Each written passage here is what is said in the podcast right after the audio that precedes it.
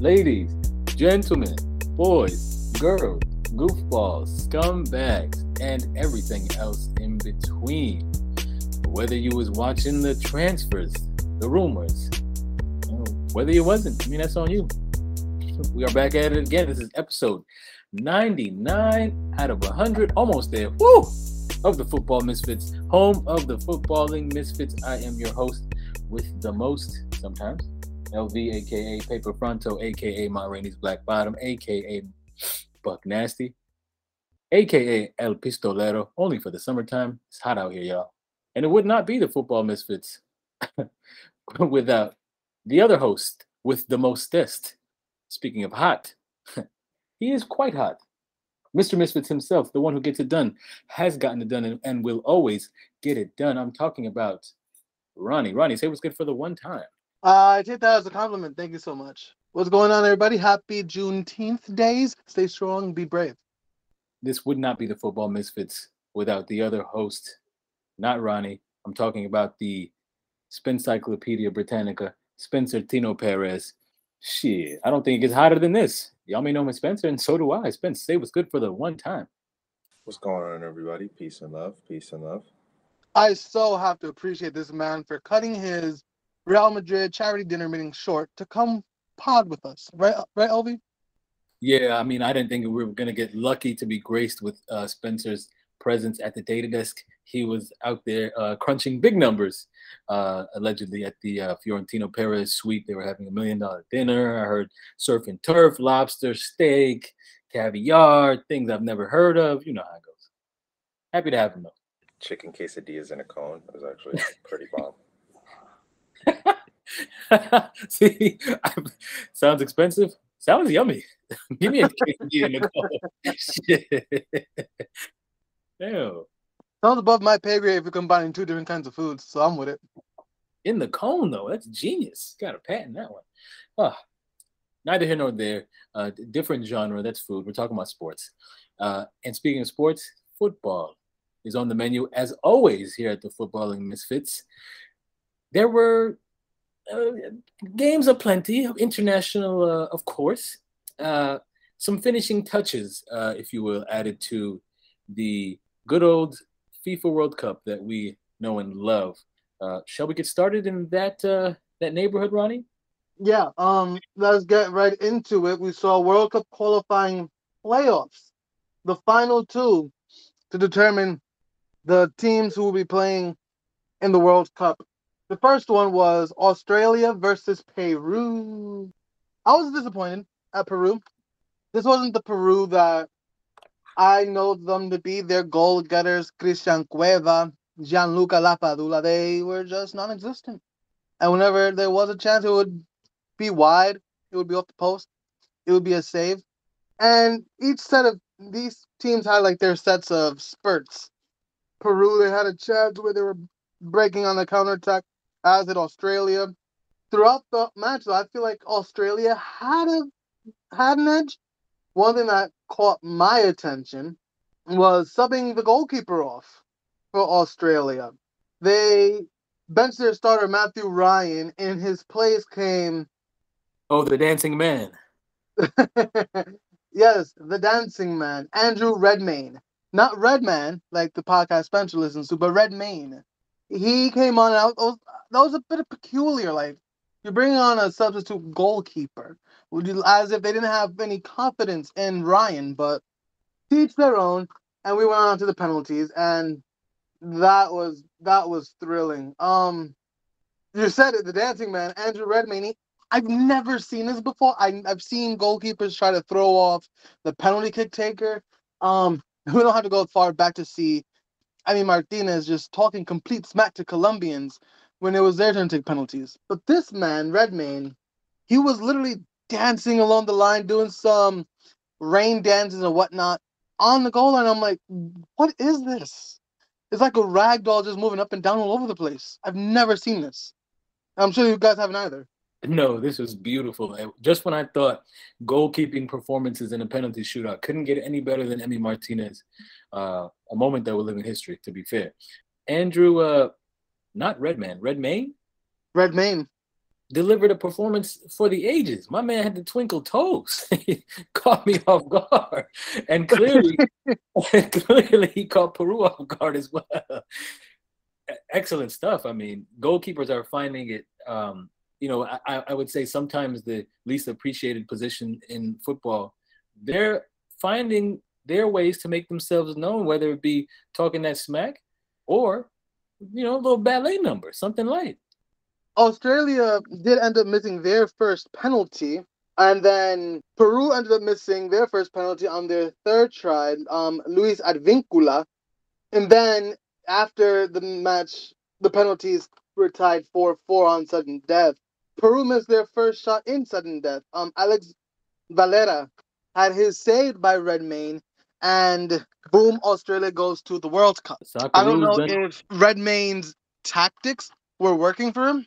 I mean, we're working for him and distracting the Peruvian penalty kick takers, or if his shithousery of throwing away Pedro Gallese's water bottle with the Australian penalty kick tactics had something to do with it as well. Because allegedly he did do that too. Like, he found the Peru water bottle for the Australia penalty kick tactics and just chucked it. When you're in penalties, it's the ultimate 50-50, and you got to give credit to Australia. I should begin by saying we was dead wrong. We went Peru all the way, thought it was going to happen. The match itself was scoreless, obviously, in the regular time and extra time as well. It was a goalkeeping performance, I think, that really stood out in this match. We obviously mentioned Redmayne. Matty Ryan as well for Australia, the Socceroos. Had some really important saves in the first half, and then it was just right on into the second half with the Peruvian goalkeeper Pedro Gallese. I think Gallese, did I say it right? Who knows? Gallese. What you said. And so they were going back and forth, you know, making sure that they kept the goals out of their net, and they did exactly that. It wasn't a 0-0 match that, thank you, Spencer, as he said, I was close.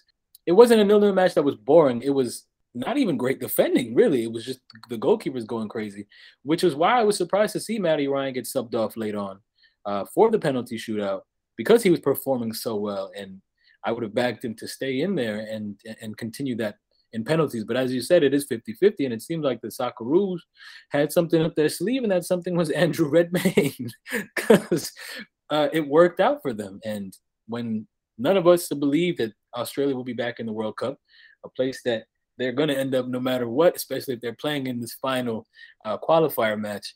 Yeah, they lifted themselves up by their ballet shoes, slippers, if you will.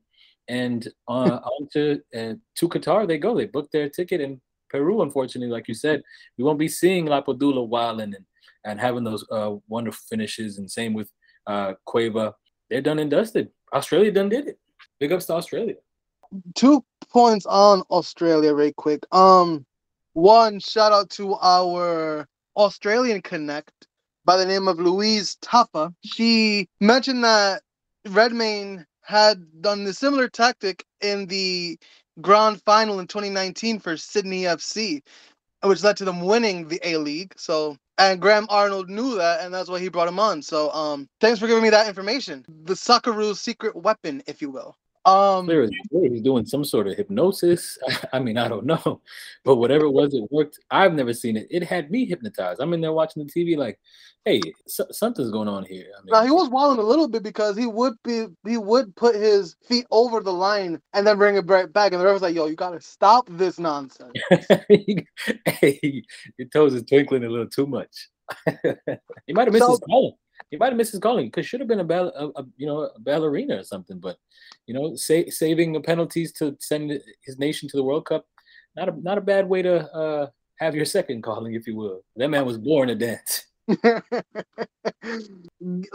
we said, we got a feel for Peru. I mentioned that Luis Advíncula was one of the penalty kick takers to miss his shot. That man was just distraught after the fact, to the point where he took to social medias and basically took the blame all on himself and retired from the national team. And I quote, "I apologize to my family and friends for the pain I caused to all of Peru. I am the only one responsible for this debacle, and my life will not be enough to apologize. I got here today. I take a step to the side of the national team. I don't think I have the strength to get up from this. To my colleagues, thank you very much, and I'm sorry for so little. And then he mentioned that his time is done with the national team. He's really going through it. He's down bad right now. I don't think it was his fault. They lost. Things happen. Literally, as soon as Australia netted the, had their game-winning penalty saved, he just dropped to the ground at Advíncula. Just got a feel for him, really, man. Hopefully, he's in a better mental state now, almost a week after the fact. But that's crazy. For him to feel like it's his fault, that's just wild, man. You can always feel like you let your nation down, missing a penalty. We've seen it time and time again. At the end of the day, those things happen. You know, there's a sad story on one side and a jubilant story on the other side. Sucks that he's taking it that way. And I can understand, absolutely. Some would argue, I mean, after the Euros, Marcus Rashford, he hasn't been the same, hasn't seemed the same, to be fair. This does kind of weigh heavy on you. And this is for the World Cup, let alone a continental title. Yeah, really deep stuff. But yeah, on a brighter note for the Socceroos, Australia, as I said before, has booked their ticket to Qatar. They will feature at the World Cup. There was one more qualifier, one last place, if you will, to book a spot. This one featured another Latin American country and another Oceanic country, if you will. We had Costa Rica, as we said last week, the vintage Costa Rica, old as dust. And New Zealand going at it for that final spot. Yes, and Costa Rica put it away after 3 minutes. Joel Campbell scoring off of a cross from Yelson Benete, who is 18 years old, so ooh, a little bit of young flair. they're integrating the youth into their national team, which is something I'm happy to see because they desperately need that shit. Perfect timing. It was at a point where New Zealand were scoring, but VAR was not their friend. You mentioned Yeltsin Tejada is still playing for Pura Vida. Crazy. He gave up possession. Chris Wood scored, but VAR ruled the goal back because of a foul in the build-up. Later on in the second half, there was a tackle from Costa. I don't know how to pronounce that last name. I'm sorry, but he tackled Francisco Calvo. He was initially showed a yellow, but instead it got overturned to a red card. Controversially, New Zealand were not fans of that. To the coach, where Danny Hayes said, "FIFA has let us down." That is wild shit. And they're blaming the fact that European referees reffed Australia, Peru, and a Middle Eastern referee refereed this match. That sounds prejudiced to me, but who am I to judge? I'm not FIFA. Either way, Costa Rica didn't play the cleanest match, didn't play the most beautiful football, but they got the job done. 1-0 winners, Pura Vida in the World Cup. Vamos, Tico. Let's get to Nations League. Yes, indeed. That Nations League where there's matches aplenty. Officially, I believe, entered into their final week of matches this past week. I guess we should, as we did last week, sort of treat it like a match of the week or things that stuck out to you that were either very good or very bad. Anything you want to point out, Ronnie? Some of these Nations League matches coincided with the World Cup qualifiers, so, of course, my attention went to that. I did give myself the Sparks Notes version of some of these Nations League games, and which ass-whooping do you want to start off with first, Germany's or Hungary's? Now, if I know you, Ronnie, and I would like to think that I do, you want to start with Gareth Southgate in England. I don't really fancy the English because of the cockiness and the braggadocious POV from a lot of their supporters. Like, oh, yes, the it's coming homeness. Yes, it was cute in 96. It's cringeworthy now. Yeah, they got ass-whooped at the Molineux 4-0 by Hungary. It was the heaviest defeat on home soil in like 95, 96 years. And I can't even tell you anything about the Hungarian goal scorers. I don't know who they are. But I can tell you about John Stones, who got sent off, though. Yeah, and one thing I can say is that third goal from Hungary was a banger. That I can say, too. Absolute rocket. Yeah, England had no idea what hit them. It was so bad to the point that Harry Maguire made it another appearance. And he's been a few and far between here in these Nations Leagues. As you said, John Stones got that red card, so we did have to see the appearance of one Harry Maguire, but you made a very good point a couple weeks back about the Nations League being a chance for coaches and teams to experiment with their lineups and bring folks in. England doesn't get that pass for you. What do you mean? That they shouldn't be able to experiment? That this is just experimentation and it just kind of didn't work, so they might have to go back to what did work for them? Or they're just shite? On the day they were shite. They shouldn't be. Like, yeah, they tweaked some people around. Ramsdale was in goal and he let four in. I would assume that Pickford is their number one going into Qatar. I think I would agree with you at the moment. I don't know. I mean, the Nations League, it's a big question of, are they really experimenting and will they revert back to what they know best? We know that England in the Euro, at least where they did so well, their latest competition where they did so well, they would play in the formation of a three at the back or a five at the back formation. And I'm not sure we saw much of that. It was a 4-3-3 against Hungary. Right. And so I'm not sure we saw much of that England lineup or that formation that did them very well over the past year or so. So it was definitely them tinkering with the lineup. But I don't know. Like, you should still be beating Hungary. Yeah, I wouldn't disagree with that. This is a Hungary of 1950 where they were world beaters.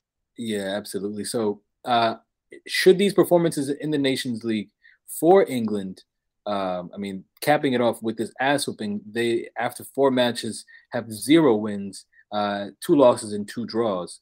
I believe they have one more. Is it in September? They have 2 more Nations League matches in September. And if anything, I will say that is when you have to take the Nations League seriously, because those are your only 2 matches before the World Cup.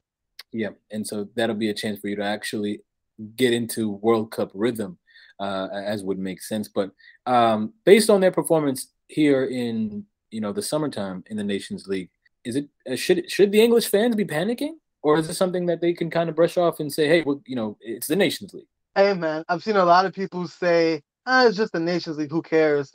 But a lot of those same people saying, oh, shit, why are we losing to Hungary? Oh, shit, Gareth Southgate, fire his ass, sack him. So I don't know. It's the fans, especially the English, are very fickle. I think it's a cause for concern, nothing too alarming. Again, you have the September window, and like I said, you might not care about the Nations League, but those 2 games you have coming up in September against Italy in Italy, and against Germany in England, probably Wembley, you have to take those games seriously. Those are your last 2 games going into the World Cup. Yeah. And that game against Italy, by the way, that shit was so boring. Look, we mentioned that last week. Yeah, complete opposite of the Euro final. Complete opposite. Yeah. Now, you have to take those 2 Nations League games seriously to the point. Seriously, because they're the tune-ups for the World Cup. In those games, you have to know which is the team you're going to field against Iran in match day 1. You have to. At least that's what I think. Yeah, and I respect that. But you did mention both of those other teams in the group, Italy and Germany. They got into a little skirmish. I wouldn't call it a little skirmish. It's more of an ass whooping, if you will. Would you describe it as inhumane? not quite, but it was approaching that. It was approaching inhumane. It was brutal. Certainly was brutal. They definitely saved themselves from an utter ass whooping by getting 2 late consolation goals, Italy. But during the match, boy, when Timo Werner scores a brace, you know it's bad. You know it's bad, and that's exactly what he did. And he was amongst the goal scorers, which included İlkay Gundogan, incredible midfielder, incredible season. Hats off to him. And then, of course, Thomas Müller was also included in the goal scorers. 5-2 the final score. Italy would get some consolation, as Ronnie said earlier, courtesy of Alessandro Bastoni in the 90+4. And then before that, Wilfried Gnonto. Yeah, he's actually been Italy's shining light during this Nations League. They're not in the World Cup. They have nothing to lose, Italy. They're just... Mancini is fielding as many people as he can, and he's been quite the revelation for the Azzurri. Yeah, and I think with England and Italy, they're having similar problems, I believe, at the back. And Gianluca Mancini, after winning the Europa Conference League with Roma, has been ass for Italy. He's been horrible. Bastoni, I mean, you can't really say much about. He's also been not the best, conceding interesting goals. I won't say much about Spinazzola because he's just now coming back, and these are just really reps for him, to be fair. But Italy, of course, as we know, is not in the World Cup. And so I want to focus on Germany, as we shit on England for the way that they performed, especially in that last match, getting blown out by Hungary. That was inhumane. I guess a similar question, just on the different side of the spectrum. If England should or shouldn't be worrying, should Germany be a bit more excited? I mean, they had their results were not the best. 3 draws and a win, 6 points. But a big 3-1-1s. Yeah, exactly. And then this big win against the defending European champions. Should Germany be feeling a bit better about themselves going into the World Cup for a team that just has been turbulent since the end of Joachim Löw and then the the introduction of Hansi Flick? Yeah, they should be feeling better, but I wouldn't get carried away. Those were 3-1-1 draws that could have been 3 German wins, and they've definitely been better since Hansi Flick took over. I'm not debating that. There's definitely a lot more room for improvement on this team, though. They'll have a good World Cup. They'll make it out the group, and they might even make quarterfinal, but they still have some defensive frailties to, tinker up. And then from there, I think Germany can feel really good. They could definitely feel really good. But if they somehow let Hungary win this Nations League group, I feel like they'll be kicking themselves. Yeah, I think I'd agree with that. And for me, the final question with regards to Nations League, unless you have any more you want to cover about this, these past couple game weeks, the 15,000 games in 5 days, what was your, opinion of the Nations League this summer? Did you enjoy it? You thought it was trash? To be fair, I don't care. Well, of course I enjoyed it. A lot of the games were interesting, from the inhumane ass-whipping of the Dutch against Poland. From the Belgians against Poland. To England just getting ramsacked. Spain putting up quite some entertaining performances. What is it that you say, Luis Enrique says about playing all these games in all these days?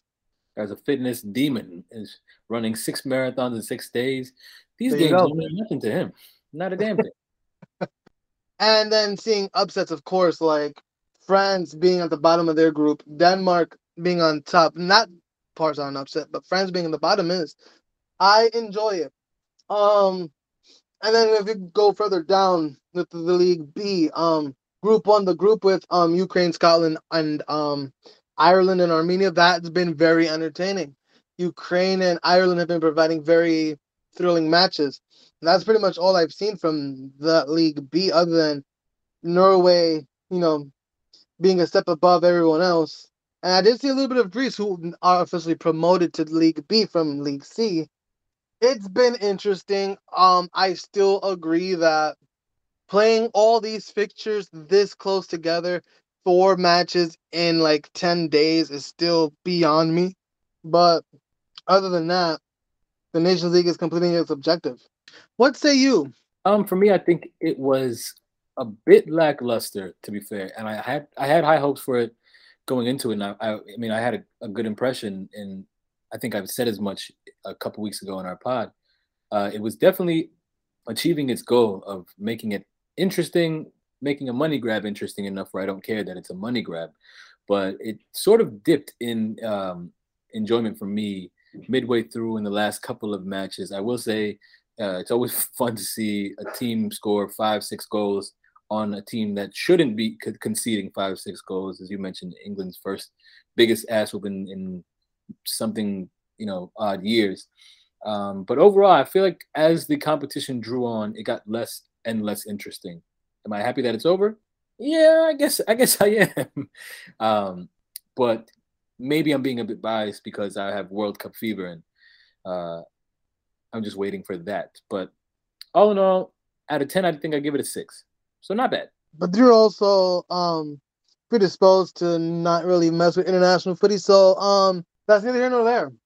Yeah, and I guess I should clarify about that. Not necessarily messing with international footy when it disrupts club footy. Yeah, or when it's, 2 teams I don't want to watch. But neither here nor there. But yeah, that was the Nations League. If you care, and if you don't, then you know what to do. Slaven Bilic. We had some more announcements over the week. Speaking of international footy and World Cup fever, we know the World Cup is coming up in just a couple months here, November, I believe, 21st or 26th.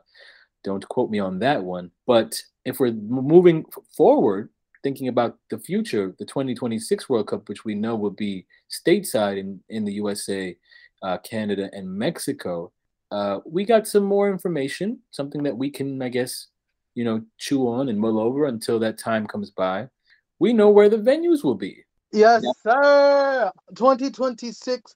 I don't think I've ever been this anticipated for a World Cup host venue announcement. At least I don't remember this ever being a big deal around the world. Like when Russia had the World Cup, I don't remember them having this much excitement for which cities would host matches, whether Sochi or Kazan, or when it was in Brazil, if it was going to be in Sao Paulo or Belo Horizonte. I don't remember this. So for this hype here in 2026, I kind of fell into the hype. So between Canada and Mexico, they had 3 bids each.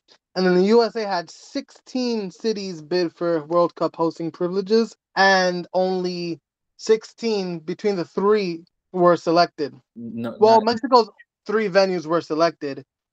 Mexico City, Estadio Azteca, 3-time World Cup host, first time ever. Woo.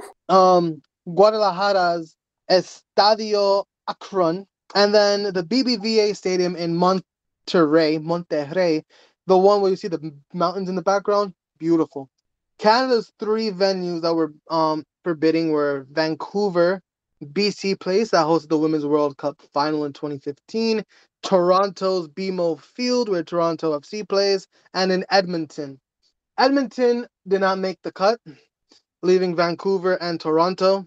And real quick on that, I am petty. If you make the Women's World Cup final on turf in Vancouver, you should have the men play on the same turf. That's neither here nor there. And the American venues. Guys, we can go from coast to coast, from west to east. Seattle.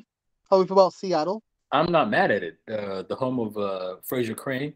Neither here nor there. But I'm excited about Seattle for the fact they love their footy up there. They do love their footy, and that's why I'm excited about it. A big football town, a town of winners, if you will, in their domestic league, of course, the MLS. So I'm sure that they will bring the energy. I think and they are rightly so awarded the host city privilege. So I'm happy with Seattle. San Francisco, the Bay Area. It's pretty. It is what it is. Los Angeles. Had to happen in L.A., everybody wants to go to L.A. We know that. And the specifically, fact SoFi Stadium over the Rose Bowl. Yes, and I am happy about that because I don't think that there's a stadium that is prettier than the SoFi Stadium in the country. And by country, I mean stateside. It's a hell of an arena, and I imagine it'll be quite the atmosphere for World Cup footy. So I'm excited about L.A. specifically. SoFi My Stadium. Pushback is I love the Rose Bowl for its nostalgia. And I see, and I felt like you go that direction. I know you love, you know, some history and some nostalgia. So it makes sense that the Rose Bowl should have maybe been chosen. But man, that SoFi Stadium, man, that's technology personified. That thing is beautiful. Stan Kroenke, what a job done. If only the Emirates saw those same upgrades. Oof. Dallas. Yeah, I mean, a huge stadium. I'm not mad at it. I felt like it was going to go to Dallas. Jerry Jones going to figure it out some way. He said, football. I love football. So far, San Francisco, LA, and Dallas hosted games in the 94 World Cup. Houston. I like it. Not mad at it. Not mad at it either. I have close ties to Houston, so I'm with it. Kansas City. Why? I mean, no offense to Middle America. I'm from Middle America, but damn. Now, I was surprised at this one because of how old the stadium is, and not that many upgrades have been made to the stadium. Maybe there have been, and I just haven't noticed. But not really feeling Kansas City on this one. Miami. Had to happen. We know Miami's getting into the international stage. We saw the Miami Grand Prix, where funded by Spencer, so I'm told. And so I feel like Miami had to happen. I mean, it's Miami. Everybody loves Miami as far as tourists go. So I'm also not mad at it. They better get ready for Florida because it's an interesting place. Now, it was in Orlando in '94, and they bid for this, but they were they missed the cut. And now Hard Rock Stadium is a beautiful stadium. It sure is, and no disrespect to Orlando, but thank God they didn't go there. By the way, the Anglo-Saxons would pronounce it Grand Prix. Yep. Atlanta. Yep. I mean, another huge football town, football, if you will, because you can get this conflated. But yeah, they're big on their soccer. Atlanta United came into the MLS with a splash, broke a bunch of attendance records. It's the Mercedes-Benz Superdome. It's a great atmosphere. I'm happy with it. I'm not mad at Atlanta. Since they joined MLS, Atlanta United, they have been selling that building out. Like, they usually tarp the upper tier, but there's been times where they said, fuck it, let's just open this whole bitch open. And they get a good 70, 80,000 people in that building. So I'm not mad at that at all. There's always support in Atlanta. Philly. I mean, this one I like solely for the fact that it's in close proximity to me. So, is that also why you like Boston? Boston's slightly further away, but I prefer Philly. If it's going to be in the East Coast and not in the tri-state area, which of course it's going to be in, we'll get to that. I prefer. Let's get right to it right now. The tri-state area, New York, New Jersey. Now you know I love this, Ronnie, and I'm sure you do as well. If not for the fact that that is right in our neck of the woods, our backyard, our stomping grounds, we are right there. But also, where else would it have been? Of course, if you had LA, if you had Miami, you had Dallas, and you had Seattle, you had to hit the East Coast, and it had to be New York, right? It had to be New York. You needed New York. You needed LA. Miami, you needed as well. You needed San Francisco Bay Area. New York was a given. And how stupid would it be if FIFA made the announcement in New York and New York not be selected? Whew. Yep, couldn't see that happening. Which is but then I got FIFA, so I can imagine. Yeah.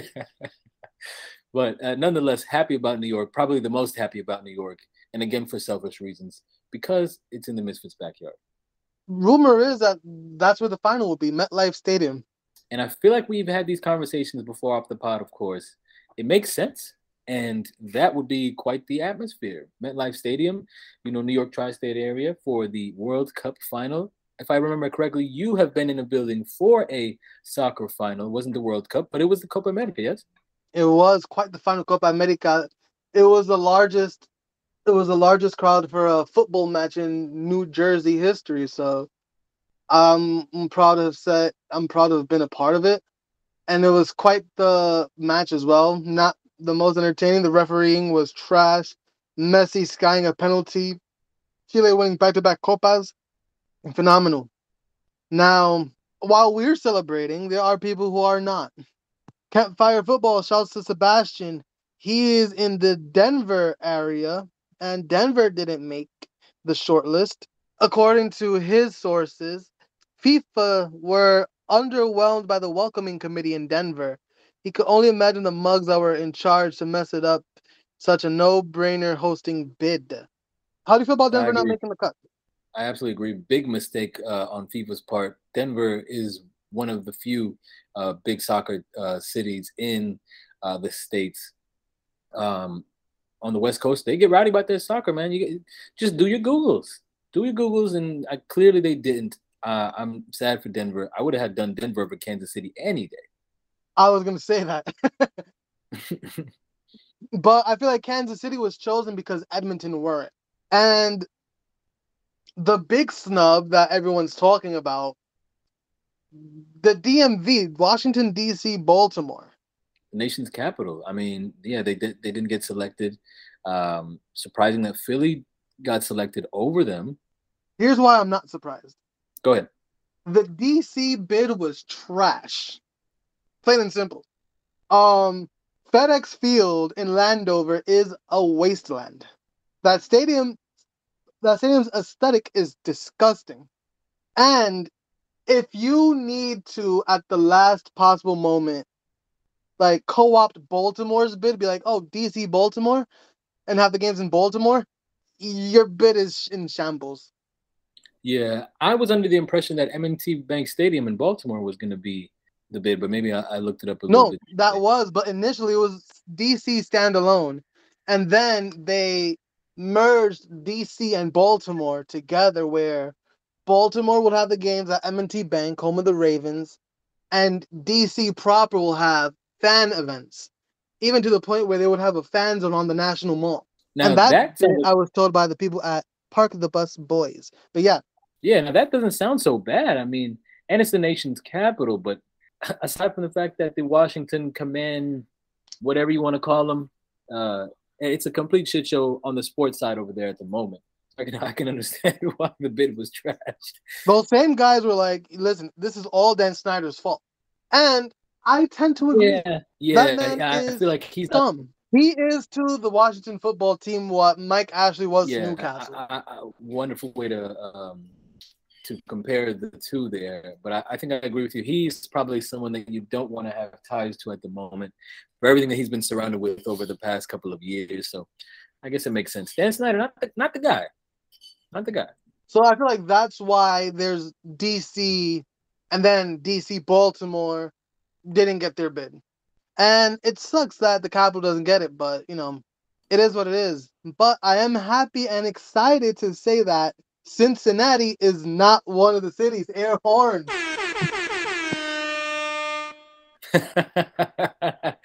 Oh, the petty. You gotta love it. What's funny is who wants to go? I'm visiting from Germany. I'm visiting from Brazil. I'm visiting from Senegal. I'm visiting from Korea. I'm visiting from France. And you stick one of my games in Cincinnati. Even if I'm visiting from goddamn New York. Don't That's what I'm saying. We don't do that. But I have the same energy for Kansas City. I mean, listen. On the other football side, Kansas City, yes, great football town. But for this football... No, it is a good soccer town, though. Sporting Kansas City has given that city a bit of an atmosphere and a support system for the sport, but... Yeah.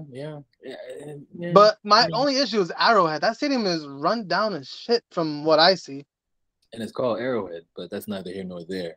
A funny little tidbit here. Every NFC East team except...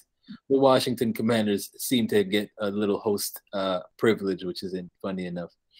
But you are right. Yeah, I just noticed that. Yeah, a different sport, but yeah. Shouts to the soccer subs. These cities weren't shortlisted, but Charlotte and Las Vegas were good shouts. And other cities, if we go on with the list, that didn't make it. Nashville was not selected as well in Tennessee. I feel like I might have even gotten Nashville over Kansas City, but I'm just beating a dead horse at this point. You know, at least I have chicken, and the chicken is hot, man. Like, you feel me? Those were the whole cities for the 2026 World Cup, and honestly, for the most part, I'm not all that mad. Like, yeah, DC not being selected is a bummer, but they pretty much got a A- on these picks. I would agree with you. I think DC not being selected is a bit disappointing, but that seems like it came down more to not the fact that it was the nation's capital, but for the fact that the bid was some poo-poo. I wouldn't have done it any different. Hit all the major points as we thought they would. I like that they went SoFi over Rose Bowl again. And, of course, they're in New York, which is gotta love that. Gotta love that. So, overall, I agree with you. B+ A- rating if I had to. I might even go so high as just a straight up A. Well done to FIFA. 2026 can't come soon enough. Any other thoughts on that World Cup bid and the venues being announced? Big up to Toronto and Vancouver, on opposite sides of the world, basically, as big as Canada is. But now, one large takeaway before we wrap this up. The U.S. could have just hosted this World Cup by itself. Clear as day with all the bids that they had. But I do appreciate, I feel like if you're coming to North America, Estadio Azteca is a legendary football venue, despite the fact that the Mexican fans, as of late, have been not the best hosts, if you will, and that's putting it lightly. And then I also appreciate the fact that Canada gets a shout as well, especially with their rise in football over the past couple of years. I'm sure that they will be buzzing to have at least two venues for the World Cup. So I'm happy about it, but I do agree with you. The U.S. could have done this by themselves and then some. That or split the venues evenly among the three, but neither here nor there. Yeah, now you know they wasn't going to do that. Hell no. America, please. But that was the World Cup for the future. We obviously talked about what happened for the World Cup in the much nearer future. Anything else on the plate? We obviously, if we bring it back to club football, my love, my passion, the light of my life, in football terms, if you will. Oh, hi. The transfer rumors will continue to buzz, and as they always buzz, we at the Misfits are here to provide you with the tea. And we had some tea this week, Ronnie. Where do you want to go from here? Well, Darwin Nunez to Liverpool is official, like officially official. They unveiled him on Thursday, I believe. They sure did. That was a big money signing for Liverpool. We spoke about it last week briefly. I did have one last question for Spencer if he's willing to answer it, and maybe Ronnie as well if you want to jump in. Is this sort of a panic buy for Liverpool? We never really see them spend all that much money, and we know that they're having two of their star guys maybe out the door in Sadio Mane and Mo Salah. Did Liverpool break the bank because it was a panic buy, or because they felt like this was the right guy and worth the money? I feel like he was the right guy. I wouldn't call it a panic buy. Yeah, he's probably a bit expensive, if you want to say, but I feel like he's going to feel right in Sadio Mane's shoes. He's out the door already, pretty much. I wouldn't say it's a panic buy, nah. I wouldn't say. I probably have to agree with Ronnie. I wouldn't say it's a panic buy. Liverpool usually are very diligent in, like, transfers. It just happens that Benfica is a club that kind of will push to get the most out of a player in terms of, like, their transfer. Because didn't they sell João Felix a few years ago? I mean, he had a bit more, I think, experience on the top level, but they sold him for like 20 or 30 million more than Liverpool just bought Darwin Nunez. I don't know. I think they've been keeping an eye on him, especially when he scored. I think he scored in both legs against Liverpool. There were like articles or kind of like rumors that came out that Klopp was very interested in the player, kind of after the game praising the player. There was mentions that Virgil was talking about how he had such a tough time playing the player. So I think Liverpool have been keeping an eye on him. And then with Sadio wanting to leave, then they pulled the trigger, because I don't think Liverpool would have sold Sadio without finding a suitable replacement. And with the price and inflation, it's hard to tell just for how much players are being sold at. Because you have Haaland, who I think whatever his release clause was, his contract supersedes that on top of like agent fees. And just kind of like the going rate for world-class strikers. Or, again, Darwin Nunez kind of like burst into the scene, like Michael Richards always says. But kind of strikers with talent, kind of the going rate kind of like falls into that number, around these numbers. So I think it's kind of the price you have to pay for someone that talented. And Benfica run a hard bargain. They're not going to sell one of their jewels on the cheap. So I think it's just the combination of the timing, the inflation of how much players just generally cost, especially everybody wants attacking talent. There's a premium, and always will be a premium on attacking talent, with the importance of scoring goals and playing the game. I don't know. I don't think it was a panic buy. The price is the price. So like Fat Joe says, yesterday's price is not today's price. So whatever they could have got from in January, he's more expensive now, especially after finishing the year with such a really good goal output. But we'll see how it plays out, because, again, he's young. Ideally, for a price like that, you'd expect him to walk into the team, but most Klopp signings generally don't. The most recent player, Luis Diaz, who, again, is from the same league, kind of burst into the scene and kind of just took over. So we'll see. Darwin Nunez should have, like, a preseason, and then hopefully he kind of grows into the price range. But yeah, that's a pay. When I said he probably won't get into the starting squad right away, he would probably work his way onto the team. Y'all were laughing at me because of the price tag. Oh, no, I think Spencer said, well, for the price, he expects him to get into the team. Or did I he should. So he should start playing sooner than later. And I think the thing, again, Jurgen Klopp signings usually take a bit longer, but he's probably going to start preseason. Like, that's another thing. Like, he's there during preseason, so they'll see what he can and can't do and see how much time he needs to adjust and kind of bed in. Yep. But Luis Diaz kind of coming and just like starting out of nowhere is a huge surprise, because that just doesn't happen. Yeah, well, and that's why I say, and that's why, Ronnie, and I know you've got that's a good argument to have, but sticking with this one for a second, the reason why I kind of bring up the panic buy thing, one, obviously, is the price. And I do agree that attacking players go for a lot. Benfica does drive a hard bargain. But, you know, Luis Diaz, who may or may not have been, you know, on a contract that was ending, was signed for less money and put in, significantly less money, and made an absolute impression, walked onto the team, and has been a huge difference maker, not just a regular player, but just, you know, with a significant influence on Liverpool's results. You know, for Darwin Núñez to be bought at that high price, it's not something that you see from Liverpool often. They're not a team that does that, and they are very methodical and meticulous with their transfer policy, and so that's why it's interesting to see that, especially when they did just sign Luis Diaz for you know, significantly less than Spurs were quoted, if you will. But all good points. Just thought it's something I wanted to throw out there. And I think it also didn't help that Sadio was very public about wanting to leave. So when you're going to go find his replacement, the other teams are aware that you need to replace this player. So kind of the price sticks even harder, because if a player wants to leave, you need to replace this player before they can leave. You just have to pay now. It's different if Sadio stays or there's no inclination that he wants to leave and Liverpool are just after another player. Yeah, so can add to the stress levels, but you wouldn't say it was approaching panic levels. I wouldn't say that. Because I think so. There's another funny thing in that Liverpool. Right? It does put Liverpool in a bind when they know that Sadio is going and it's very public. That puts them in a bind, and now they know that they have to pay a premium for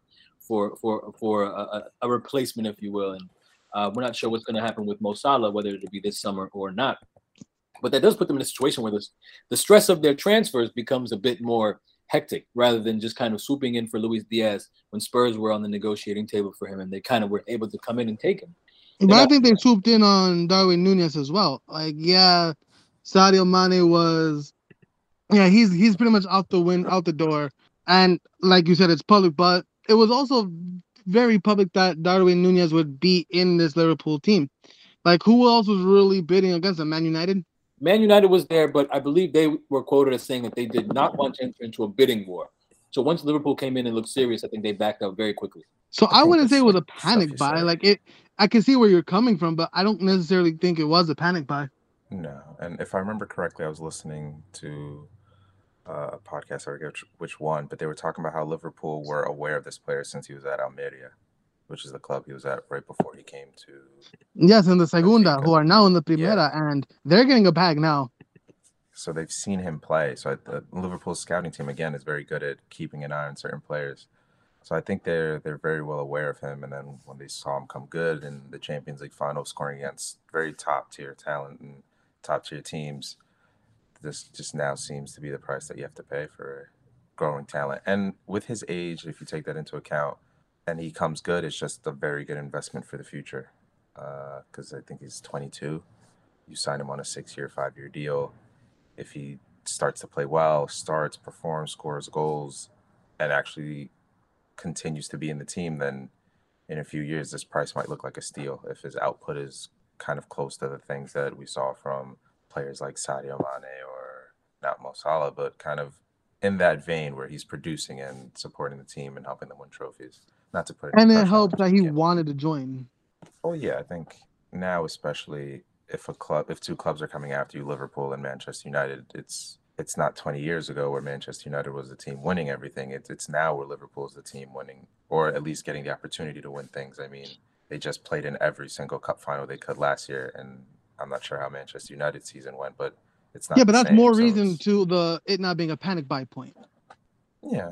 Yeah, all good points. Just a question that I thought I'd pose, seeing as it was slightly alarming to see Liverpool go ahead and splash the bag on Núñez, and of course we'll see how he fares as a player and whether or not the bread was worth it. We've seen it happen time and time again, and there are more attackers that have come to the Premier League now. Of course, Erling Haaland has been officially announced as a Manchester City player earlier in the week, although this was rumored, and it was he had a pre-signing much long ago before the season finished. But it's official tissue now. Elsewhere in the Premier League, my Spurs signed Yves Bissouma, who I think is a huge signing for Spurs in the midfield. I think as far as ranking goes in the Premier League for midfielders, I think he's among the best. I won't say that he is the best, but he's among the best. He himself has said it, that he believes that he's the best in the Premier League, which I can respect that. I love the confidence. Has some off-field issues, some alleged sexual assault investigation that's ongoing. We don't have much information about that, but that was a signing that happened. I think it's a big move for Spurs. Personally, I'm excited about him if he is to play and isn't a nasty man. We shall find out in the near future. If we stick with the Premier League real quick, Sadio Mane of Liverpool, we just spoke about him. He is allegedly, it's pretty much official that he's going to Bayern Munich. Yeah. Yeah, that's what Fabrizio says. Yeah, he's gone, it looks like. I guess more will come about that, the official unveilings and whatnot. We'll see in the coming days or maybe weeks. And there was one more in the world of women's footy, which you actually enlightened me on, Ronnie. Do you want to expound on that? Bam. This one caught me off guard. Lucy Bronze from Manchester City to Barcelona. I had no idea that... I don't even know the specifics. I don't know if like her contract was up or she was on 1 year left. But I don't even know how much Barcelona paid for Bronze, but she is quite the journeywoman in European club footy on the women's side. From Leon to City, now Barcelona. Good pickup though, I'm not mad at it. Yeah, I'm just looking for the fee here. She signed a 2-year deal. She said, I couldn't say no to Barcelona after leaving Man City. That is what she said. Obviously, we know the powerhouse that Barcelona is, despite losing the Champions League final to a team that she once played on in Lyon. Now, Barcelona did lose Martins to PSG. That in itself was surprising, but Lucy Bronze to Barcelona, where I didn't even, like I said, I didn't even know like there was even considerations of her leaving Man City, let alone going to Barcelona. But that was quite the deal. And I don't see why she won't fit in for Barcelona. I feel like she'll be the same top talent she was on City and she was on Leon. Yeah, interesting enough, I can't find the fee here. Yeah, I couldn't find the fee either. One thing before we cut it for transfers. Saw this rumor on the circles: Marco Cucurella from Brighton to Man City. I saw that as well. It hurt me so. Oh, I would hate to see that happen. That is a bright talent in the fullback spot. I'd hate for Man City to get him, but it looks like Man City are quietly trying to transition and take Premier League talent while doing so. We know Kyle Walker's getting up there in age.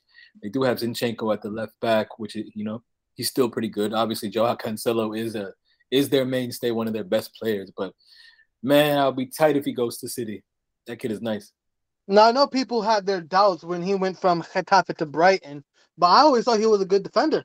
Yeah, and a goal threat as well. Now, I do hope he gets more tips with the national team. Yeah, absolutely. Of course, as always, as Ronnie said, we'll nip this one for now. But, all right, well, transfers done and dusted for now. They will continue on as the summer goes on.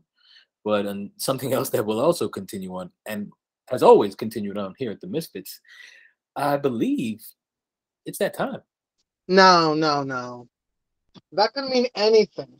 But in this particular instance, I believe the time in which you are referring to is BS of the Week time. Oh, yes, indeed. Excellent analysis, Ronnie. That is exactly what I'm talking about. Let's go.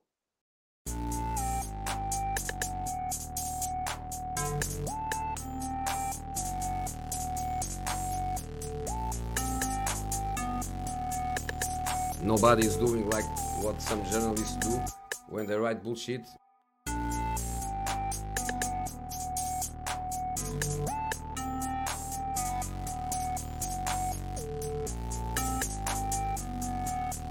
Wow, you are afraid to say it. If it's all bullshit stories, what is it?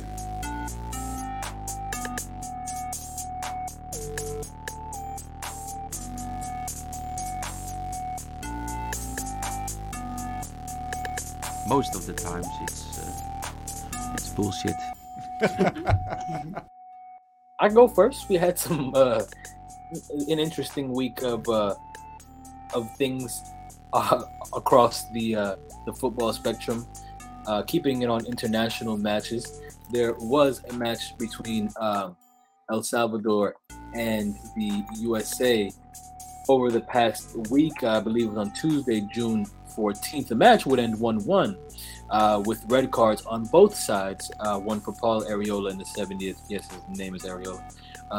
And Ronald Gomez for El Salvador. The goals came from Alexander Larín for El Salvador, and for the States, Jordan Morris would score as late as it gets.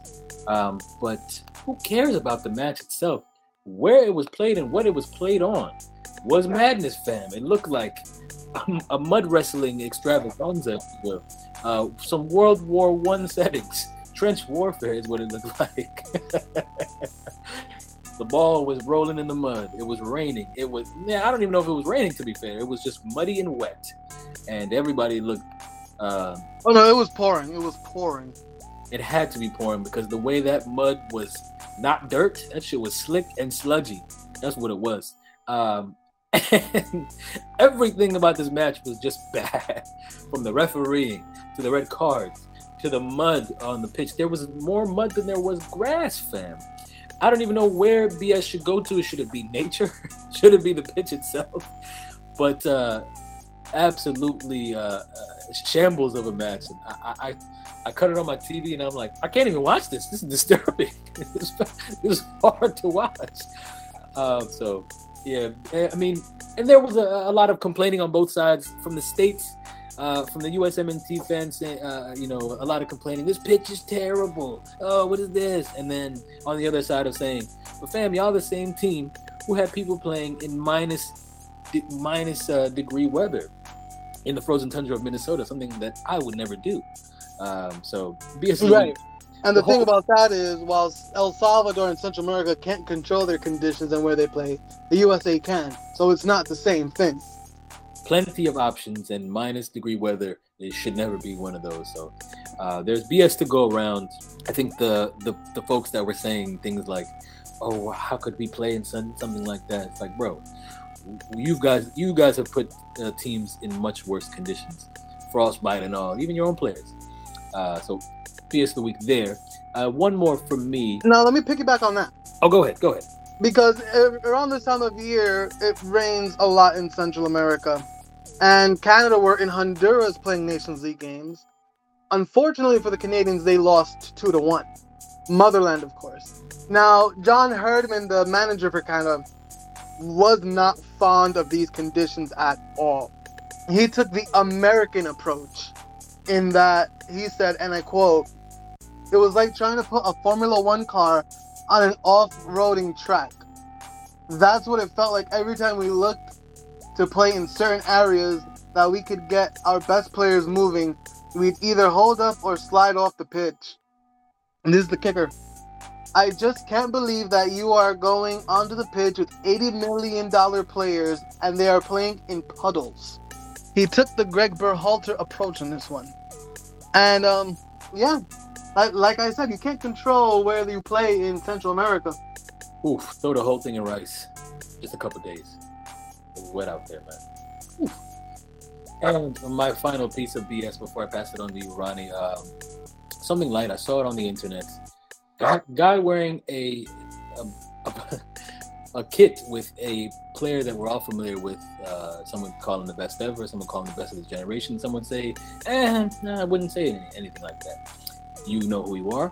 The man I'm speaking about is Lionel Messi. The shirt on the back of this, the name on the back of this guy's shirt said Messi, and of course, Messi is synonymous with a couple of colors. The blue and white of Argentina, the blue and red of Barcelona, and the dark blue and red and white of PSG. But no, this particular kit was yellow and green, a Brazilian shirt with the name Messi on it. Huh? What? So I'm not sure what type of game this guy was playing or where he bought it from. He might have bought it maybe Fordham Road in the Bronx. Chinatown, maybe. Alibaba. The disrespect of putting Messi, an Argentinian player who has a historic rivalry with Brazil as a nation, in football. It was interesting to see. So BS of the week, that guy. Fam, I mean, stick to whatever sport you actually watch, because I don't know if football is it. This man said Fordham Road. Ronnie, you know what I'm talking about. That's the real life Alibaba. Man, Fordham Road is not a place you'd want to go. If they were to have World Cup matches on Fordham Road, I would divert everything. I would exit stage left. I would not go to games on Fordham Road. Yeah, I'm watching it from home. Man, so basically, that guy and his shirt, man, figure it out. It was a terrible birthday gift. Somebody lied to you. Ronnie, what you got? I would put Spencer's name on a Barcelona shirt and gifted him just because, but that's neither here nor there. Ooh. Speaking of watching games from home, that's what we're going to do for Qatar. And for those of the people who are fortunate enough to go to Qatar, they will be met with lack of hotel space. How do you run out of hotel space? It's beyond me.